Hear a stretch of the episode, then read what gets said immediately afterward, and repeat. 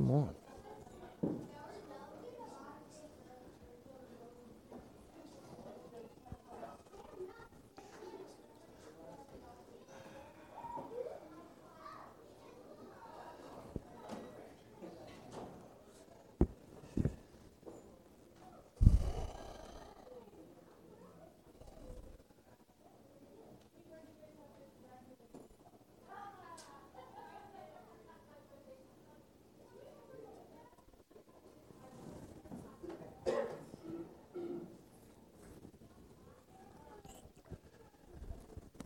All right, good morning.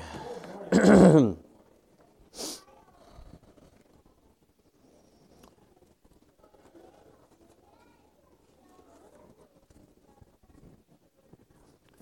you, sir. All right, turn to Revelation chapter 3, if you would, please. While uh, Brother John's passing out those handouts, we're going to move on to uh, the next of the seven letters to these seven churches this morning. Of course, this is uh, the sixth of those seven letters. This is the letter to the church at Philadelphia. And although on one of the slides I did abbreviate it Philly, it's not Philadelphia, Pennsylvania, obviously. But uh, it is a little bit shorter to put on a slide than Philadelphia. But I don't know. It may be, might be, might be the original ones. You know. uh, that's hard to say, I guess. All right. Revelation chapter 3. Let's we'll just do it this way this morning. Uh, I'll ask you all to read verses 7 through 13. And there will be other verses uh, throughout the lesson that we'll ask uh, some volunteers to read as well. So wherever it stops, if uh, you're not opposed to reading, then whenever I call for the next verse, you would be uh, the one in line for that. Um, but Revelation chapter 3, verse 7. And to the angel of the church in Philadelphia write, These things saith he that is holy, he that is true he that hath the key of David, he that openeth and no man shutteth, and shutteth and no man openeth. I know thy works. Behold, I have set before thee an open door, and no man can shut it. For thou hast a little strength, and hast kept my word, and hast not denied my name. Behold, I will make them of the synagogue of Satan, which say they are Jews, and are not, but do lie. Behold, I will make them to, uh, to come and worship before thy feet and to know that I have loved thee. Because thou hast kept the word of my patience, I also will keep thee from the hour of temptation, which shall come upon all the world, to try them that dwell upon the earth. Behold, I come quickly. Hold that fast which thou hast, that no man take thy crown. Him that overcometh will I make a pillar in the temple of my God. He shall go no more out, and I will write unto him the name of my God name of the city of my God, which is New Jerusalem, which cometh down out of heaven from my God, and I will write upon him my name.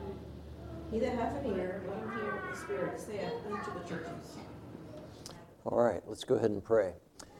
Thank you, Lord, for uh, your word. Thank you for the Lord Jesus, most of all. We pray that this morning you would uh, draw us closer to Him and help us to be uh, just uh, observant of your truth uh, that you have for us this morning here in Revelation chapter 3. It's in Jesus' name we pray. Amen.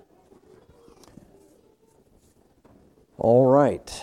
Again, you all read the verses. This is the letter from the Lord Jesus to the church at Philadelphia. And this is in the, in the circuit of these churches and in, of course, the content of Revelation. This is the sixth of those seven churches. And uh, if, uh, as, as you've probably already noticed on the handout, I've uh, given this church the, the description of the Church of Golden Opportunity. Hopefully, you'll see that clearly as we uh, go, go uh, through these verses here. But you know, you think of that word opportunity.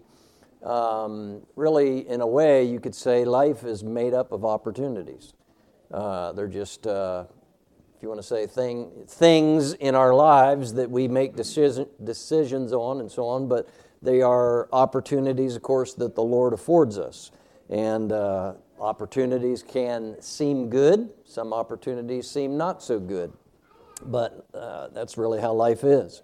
Opportunities can be won or lost. They can be squandered or they can be taken advantage of, and so on and so on. And everybody's had experience in probably both directions of that in your life. And here, as the Lord writes this particular church, um, I, I think that that idea of opportunity really stands out here, and hopefully you'll see that as we. Uh, uh, go through these verses. And we'll, we'll follow the same particular outline that we have for each of these seven churches, although, as we saw an exception, a, a strong exception last week in the letter to the church at Sardis, we're going to see another exception this week. Maybe you noticed it already as the verses were read. But in this particular letter, uh, there's no word of condemnation for this particular church. This is the second church that that has been true of. If you remember way back, the second letter, uh, the letter to the church at Smyrna, that church did not receive any co- word of condemnation from the Lord as well. Uh, simply, he just told them that they needed to remain faithful. They needed to not fear and remain faithful because they were going to suffer. And uh, here, this church does not receive any word of condemnation either, and the Lord exhorts them to hold fast and continue on. However, uh, the promise that he gives them is quite different than the promise that was made to Smyrna. And we'll see that as we go through here. So, first of all, you see the church addressed. I'm not going to dwell a whole lot on this. Of course, Philadelphia uh, this particular Philadelphia in Asia Minor was uh, a city. Actually, it was not, it's not compared to some of the other cities. Not really a real ancient city. It was founded uh, in 140 BC, and it was founded by the Greeks, and for the purpose, because of the the, the, the route that it was on and so on, it was founded for the purpose of advancing Hellenism or Greek culture and so on to toward Asia, toward that part of the world from, of course, Greece, Europe, going uh, eastward there. And uh, the name comes from a particular king who was the founder of the city, and he built it for another king, his brother. And uh, the idea of brotherly love uh, comes from that there. But uh, Philadelphia, it's said to be located in a beautiful valley there were a lot of uh, grapes grown there, and so that was very important to the economy uh, there as well. But this, uh, this church, like most of the other seven churches, there's a couple exceptions, but like most of them, this is really the only inspired uh, information we have about this church. All right, uh, it's not really found in anywhere else in the Bible as well. So uh, that that again is is makes this an important passage of Scripture as the Lord here uh, addresses this church. So we move on in our outline. The second thing, of course, we see the Christ described. Now, in this, this is, uh, I don't know if you noticed it as we were reading, but most of the letters that we've seen, in fact, I went back and counted this morning just to kind of double check, if you want to say. And really, for the most part, each of these letters has like two two descriptions, some only one, but like two descriptions that the Lord gives of himself. This one has a, the longest description of Christ of any. Uh, now, the significance of why it's longer than the rest, I, you know, I can't necessarily say, but what he says is significant, of course. And uh, so we see as Jesus is, is telling John to write to these churches, he of course, he speaks with authority as he says, This is what the one who, fill in the blanks here, is saying to you, to this church. Okay? Now, notice what he says about himself there in verse 7. He says, These things saith, He that is holy, he that is true, he that hath the key of David. That's an interesting statement. He that openeth and no man shutteth, and shutteth, and no man openeth. And then he goes on, I know thy works. All right, so let's, let's take a, a few moments to look at these descriptions that the Lord gives of himself here. Uh, he says, first of all, he that is holy. Literally, I mean, literally, if, if you were to translate it just word for word, literally, it would be the holy. The Holy One because the word holy is an adjective, okay? It's not a noun, it's an adjective, but adjectives can be used as nouns, right? Stand for nouns, but uh, but that's why the idea of the one, all right? He, but it's literally, it's just the holy. I mean, you think about that for a second, let that kind of just soak in for a bit.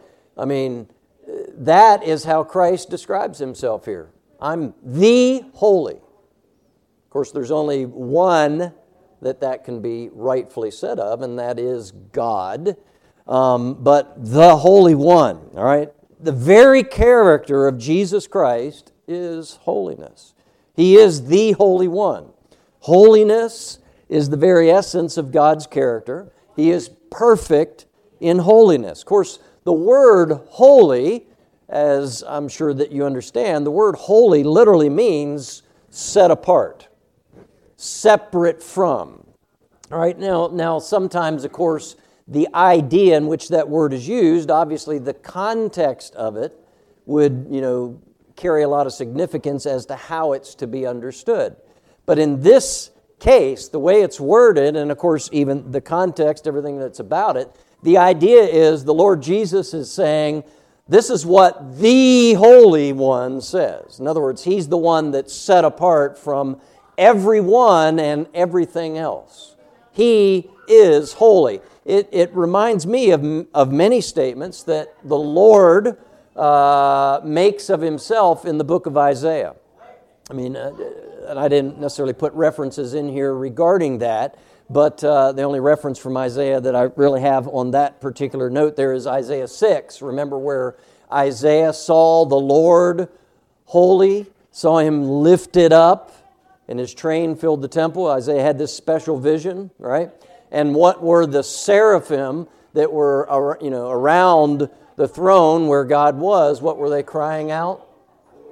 Holy, holy, holy. And the Bible says they cry that day and night. In other words, it's, it's like that's their job to continuously proclaim the holiness of God. We'll see that again in Revelation chapters 4 and 5 when we have a glimpse into heaven there.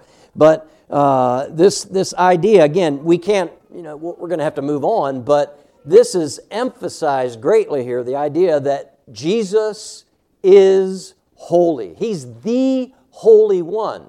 And obviously, this is something that could only be said of God, of deity, of the Lord God.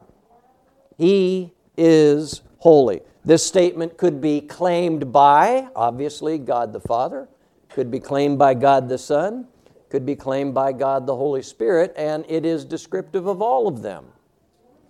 And uh, again, just we, we could we could just dwell on this for a while, but holiness, this is important. All right, so He is the one that is totally set apart from everyone else. In Isaiah, some of those statements he mentions about how you know his ways are higher than our ways. Uh, I mean, he, he's just separate. We cannot comprehend fully who God is and what He's like. He is He is totally different, totally on a whole different plane, so to speak. Uh, he is the Holy One. All right, but notice also it says these things saith, He that is holy, he that is true. Now, by the way, let me just back up and say it. When, when we speak of God being holy, I mean, there's a lot of things in which that encompasses, okay? It does encompass the idea that He's, he's perfectly sinless, of course, uh, but it's more than just that, okay? I mean, it, it encompasses that, but it's more than that. He is set apart in every way imaginable from us, all right? But He's not only the Holy One, He is the true one. And literally, again, the same thing could be said of this. It's literally the idea of the true, the one who is true, the true one. This idea is kind of reminiscent in, in uh, 2 Thessalonians chapter 2, uh, a passage there that describes the Antichrist who is going to be coming. There's a phrase there that's used of him, and, and it, it talks about how when he's revealed, it says, that wicked shall be revealed. All right? It, it, the way that's translated is this, it's because it's the structure is the same way as here. It's the idea of he's the one that is the wicked one. He's the, you know, that's, that's, that's how he's characterized and identified. He is the wicked one. Here, the Lord Jesus is not only the Holy One, he is the true one. When you think of truth, remember Pilate asked Jesus, What is truth? I mean, Jesus is truth. He is the truth, according to John 14, 6, but he is true. He's true. I mean, just saying it that way to try to make a, a, an emphasis there. He is true. Everything about him is true. And, and right, he is, I mean, he is in total accord with what is factual, what is reality, as well as his honesty, his character, and so on. All of that. He's trustworthy. His conduct is true. It's always in accord with his character. Um, I didn't include this verse in there, but Andy, since you would be next, I believe, would you read 1 John chapter 5, verse 20? We're, that's close to where we are. 1 John chapter 5, verse 20. And we know that the Son of God is come and hath given us an understanding that we may know him that is true, and we are in him that is true, even in his Son, Jesus Christ. This is the true God and eternal life. I don't know if you caught it in that verse, but according excuse me, according to that verse, it indicates that both God the Father is truth and God the Son is truth.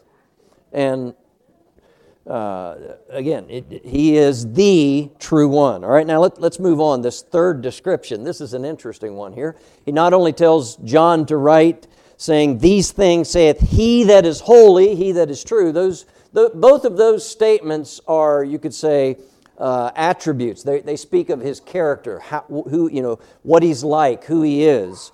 And now this speaks of a little bit different here. He says, He that hath the key of David. And the, the rest of the statements sort of go with this, but this is, this is set apart, so we'll just kind of tra- uh, treat it here by itself for a second. The possessor of the key of David. He's the one that has, that holds, and the idea is owns the key of David. All right, now this is an interesting statement. I don't know if anybody's ever noticed this statement in the Bible before, but there's a little bit about this in the Old Testament. In fact, um, let's do this this way. Um, since you would be next, Pastor, would you read 2 Kings chapter 18, verse 18? And I'm going to ask everybody else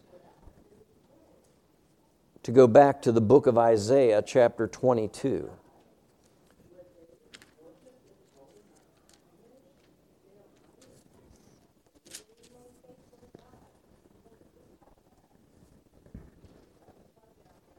In Isaiah chapter 22, this is, of course, in the book of Isaiah, it's a prophetic book. This is, this is a prophecy about something that obviously was going to happen. And if everybody would look at verse um, 20, okay, and it shall come to pass in that day that I will call my servant Eliakim, the son of Hilkiah, and I will clothe him with my robes and strengthen him with, excuse me, with thy robes, and will strengthen him with thy girdle, and I will commit thy government into his hand, and he shall be a father to the inhabitants of Jerusalem and to the house of David. Then, verse 22 and the key of the house of David will I lay upon his shoulder. So he shall open, and none shall shut, and he shall shut, and none shall open and I will fasten him as a nail in a sure place, and he shall be for a glorious throne to his father's house. And it goes on, okay? So, but the point of this, there's a prophetic little prophecy here talking about how this man, Eliakim, the son of Hilkiah, how he would basically be promoted to be, uh, it says, to, to have, to be, uh, to hold, I, I, I'm trying to think how best to word it here, but he's going to receive, I think that's really the best way to say it here, the key to the house of David. And because of that, he's going to administrate here, all right? Now, that said, all right, the, the verse that the pastor is going to read in Second Kings, this is from the historical books, okay, which, if you put this in a chronological context, this statement would come in history after Isaiah 22. It fits in with Isaiah chapter 36 through 38, okay? Um, and so, would you read that verse, Pastor? And just listen for the names that are here.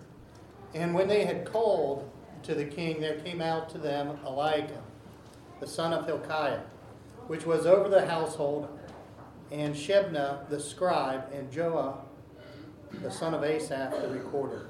All right, so there in that verse, again, that happens after, in a chronological standpoint, than the verses that we looked at in Isaiah.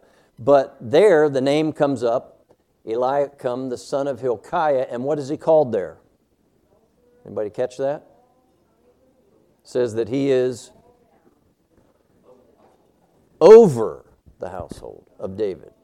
All right? In other words, he's the steward. Now, the king at that time, does anybody know who the king was at that time? This is when the Assyrians came to besiege Jerusalem. Uh, Hezekiah is the king. All right? So Hilkiah is like the steward, the chief servant, if you want to say, for Hezekiah. In other words, he's the one that ran the whole thing. Kind of like uh, maybe if you could think of it in our situation today, all right, you have a president and then he has a cabinet, right, which is they each have different areas that they're over, but there's a guy that's called his chief of staff, all right, who basically is the one who's kind of like the right arm of the president constantly doing, you know, running things for him, I guess you could say. Similar, now maybe not exactly, but similarly, this man Hilkiah was the, he was over the house of David, all right, it says in Isaiah 22, over the house in Hezekiah was the king. So Hezekiah is the king, but this man was given, according to Isaiah 22, the key to the house of David. It was his to administer. He was the steward of that, similar to how Joseph, but way back in the book of Genesis, Pharaoh made, I mean, Pharaoh was still Pharaoh, but when he promoted Joseph, basically Joseph was the one who ran the country. He was the administrator, all right? Pharaoh was still the ruler, the sovereign, if you want to say, but Joseph was given the uh, the stewardship, the responsibility of running the day to day things in the kingdom uh, because he demonstrated he had the capabilities of doing that. All right? And so, similarly, this man Hilkiah was the steward. He was the one who was basically running the household there, of, but it's the household of David, okay? Hezekiah is the son of David. I'm just trying to get you to see something here in this. So, he was the administrator. So the one who at that time would have been said to have owned the key of David would have been Hezekiah, the one who it was given to, right? It says there, it uses the term laid upon his shoulder, was Hilkiah. All right, in other words, he had a responsibility given to him.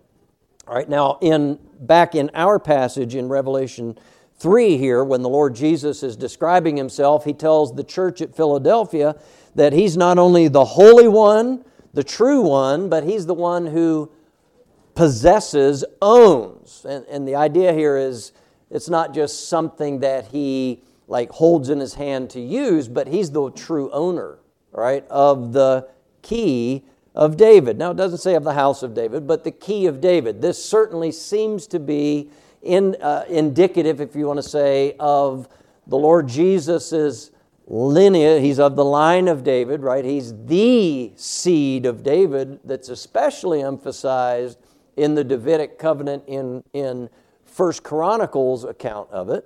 Solomon is the one that's emphasized in Second Samuel's account of it. Uh, but he's the one that has the right to the house of David or to the kingdom. That's the idea. right? So, and I, I think this is again, it's prophetic of his messianic kingdom, which is yet to come. It's descriptive of that. Now, having the keys and then using the keys and so on refers to administrative authority and so on uh, in and of the king's house. We read the passage back there in Isaiah. And again, at that particular time there, it's referring to a man by the name of Eliakim. But here, Jesus says he's the one that is possessing and he's the owner. He owns this key. And of course, this signifies his sovereignty, that he is the rightful ruler. All right? He's not only holy, he's not only true, which these speak more of who he is, his character, but he also has rights. And he is the rightful ruler. And in this case, it's again emphasizing of the throne of David. So that, that messianic throne, which, when that happens, will be a universal throne. It will be a worldwide kingdom. And he will rule this world with a rod of iron, the Bible says, um, because there will be many that will rebel against him, at least at the beginning of it. And he will have to rule with a rod of iron, he will put them down. All right, but notice uh, when you think about this, all right, he's the one that has the keys. Now, particularly again, the way this relates to this church, it's more of opportunity, and we'll speak more about that here in just a moment. But he's the one possessing these key, this key, the one who really is the sovereign, all right? Now, there are other keys spoken of in the Bible several times. Um, I mean, think about, think about these things, all right? Jesus talks about in uh, Revelation 1.18, remember the vision that John sees? and how Jesus, when, when John falls at his feet as dead, remember, after he sees Jesus, and then Jesus lays his right hand on him and says, Fear not. And then, how does, you know, one of the things that he says about himself in that immediate context is he's the one that has the keys of hell and of death. All right, he's the one that has all the sovereign power of, of hell and of death. All right, and he's conquered that. All right, so you think of that as God, he deserves that, but as a man, Jesus, in his obedience to God the Father, he earned that as well. He not only deserves it because of who he is, but he earned, he proved, if you want to say, his right to that through his total obedience as a man and as, as a man as the son of David. And then uh, in Matthew 16, that's an inter- interesting passage there. Jesus refers to the keys of the kingdom. And in that context, Peter uh, is the one being addressed, and Jesus said he'll, he gives him the keys of the kingdom. Now, I, by the way, I don't think that's limited to Peter, but the point is, again, there's, there's some significance to this. All right? Um, and then in, uh, in Luke chapter 11, there's another reference to keys there, Jesus rebukes the Jewish lawyers, those who had the responsibility of knowing and teaching the Old Testament law. He rebukes them for taking away the key of knowledge from the people of Israel because they had polluted their teaching concerning the law. And the law was given as a way for men to know their sinfulness before God. And yet, the, they had perverted the law as, a, as trying to use it as a means of salvation and so on. But Jesus rebukes them. So think of this, all right? He's the one with the key, he's the sovereign possessor of these keys, this authority, all right? But then he also says about this, he says, He that hath the key of David, he that openeth, and no man shutteth, and shutteth, and no man openeth. Now, these statements kind of you know, go together here. He, in other words, because of who he is and the authority that he has, he says, I'm the one that can open, and there's nobody that can close it if I open it. And I'm the one that can shut, and if I shut, nobody can open it. I mean, again, this speaks of his, his not just sovereign authority, but of his ability as well. Because the word that's used here for uh, where it says, no man. Um, mm, mm, mm, no man openeth, no man shutteth. The idea is literally, it's no man is able to. I mean, there, there's a power, ability involved in that as well. So uh, it, there's sovereignty and then ability that goes with that in the Lord Jesus. He's the one that opens and shuts. And again, this concerns his sovereign work in this world. I mean, think about this. God opens doors for his people to serve him. He opens doors of opportunity and then he also shuts doors. I mean, you can think about this just looking in the book of Acts at the Apostle Paul's ministry. In, uh, in Acts chapter 16, Paul, uh, or Luke is writing, but he says, you know, Paul's, we, we essayed to do this. We, we tried to go this way and so on. The, the Spirit forbade us. Uh, and then they, they see a Macedonia vision, and, and they, they, the way Luke writes that, I, I have to turn to it to find the exact verse, but he writes of that saying, we assuredly recognize, and, and, I'm paraphrasing now, but he says we assuredly, you know, recognize this as the will of God. And, and so it wasn't just Paul, but the others with him realized this was God opening this you know, direction, opportunity.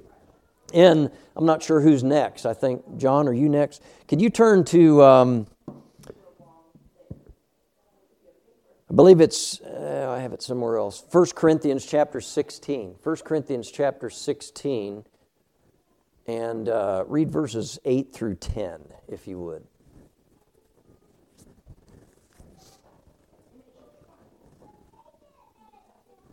This is Paul. He's writing a letter to the church at Corinth, but he is presently, as he's writing that, in the city of Ephesus. Remember, he spent a long time in Ephesus. And, um, but he writes about, and notice the wording of what he says. Would you read that?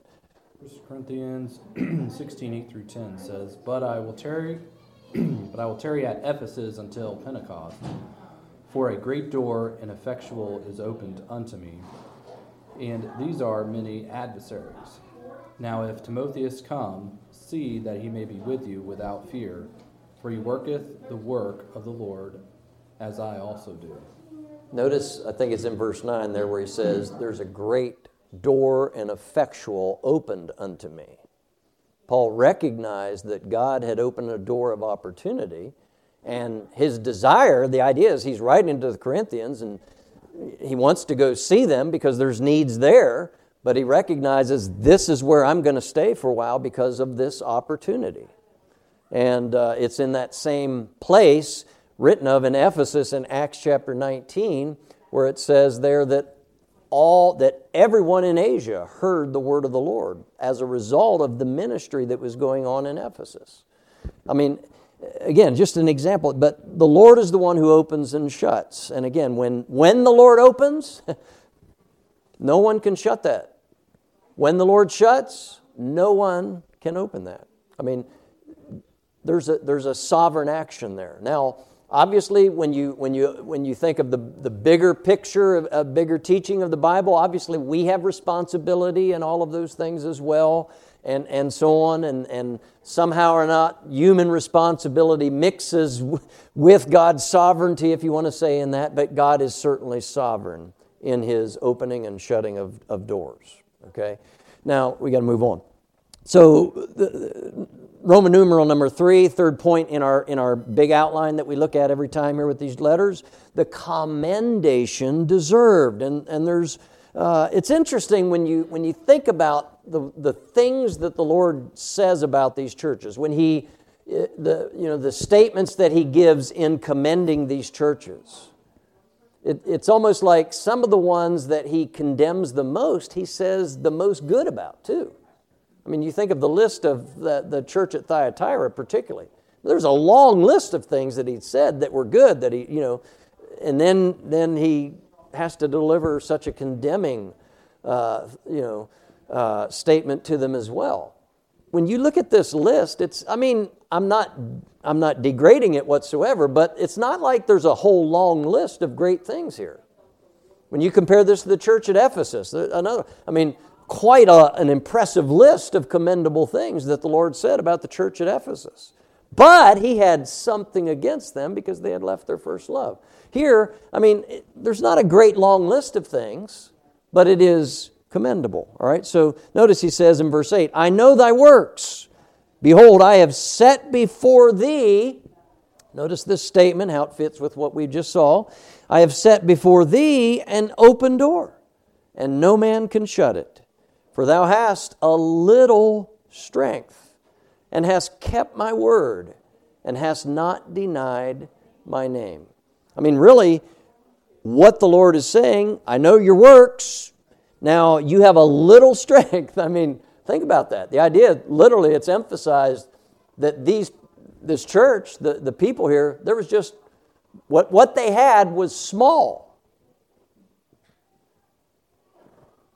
I mean, again, that's not typically something you think of as being some great thing, right? What they had was small, but he says they've kept his word.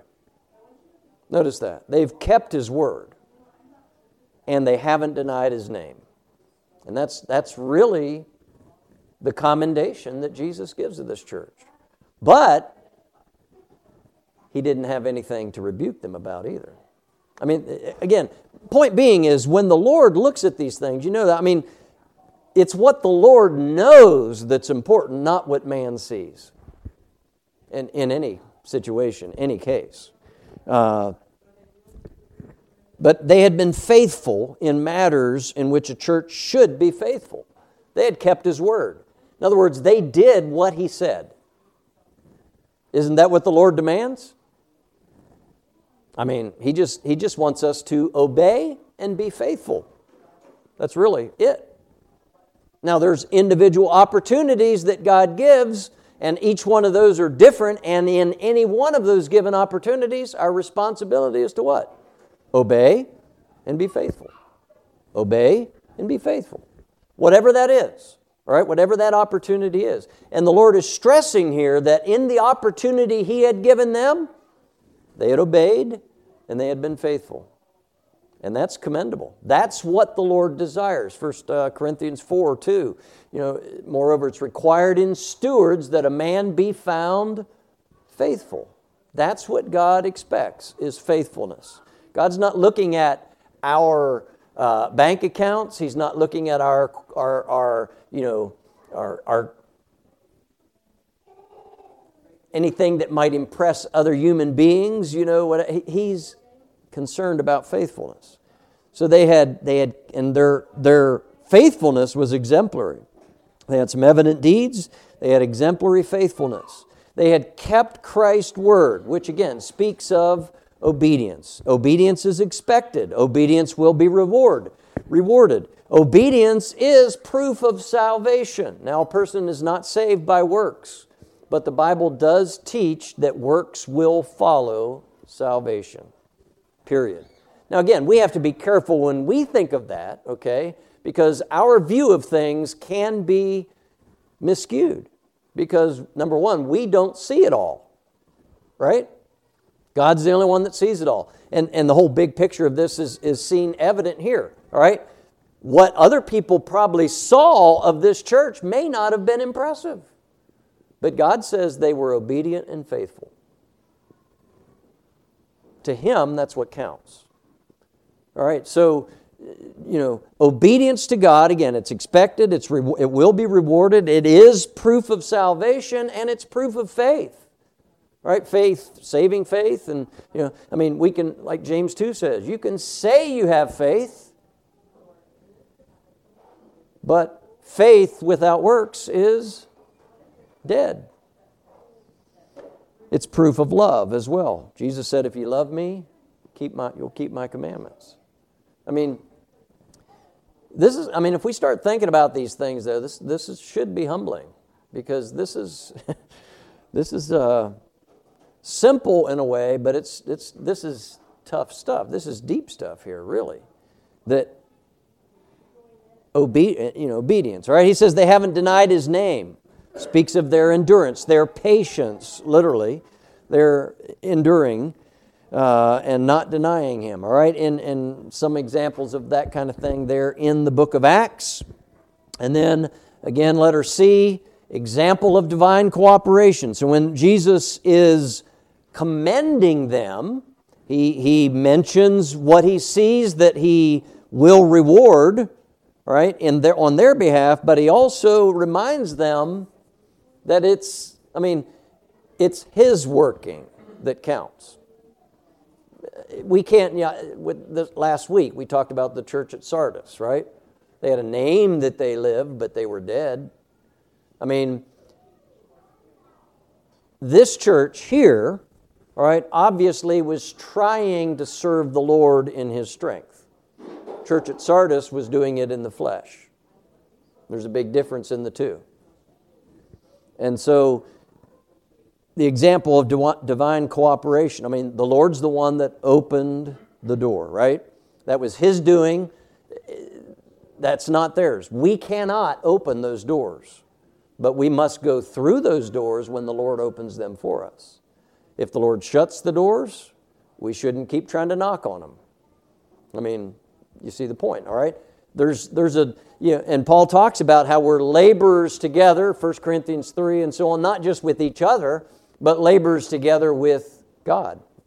It's God's work, and we need to be working with Him, and of course, Him working through us.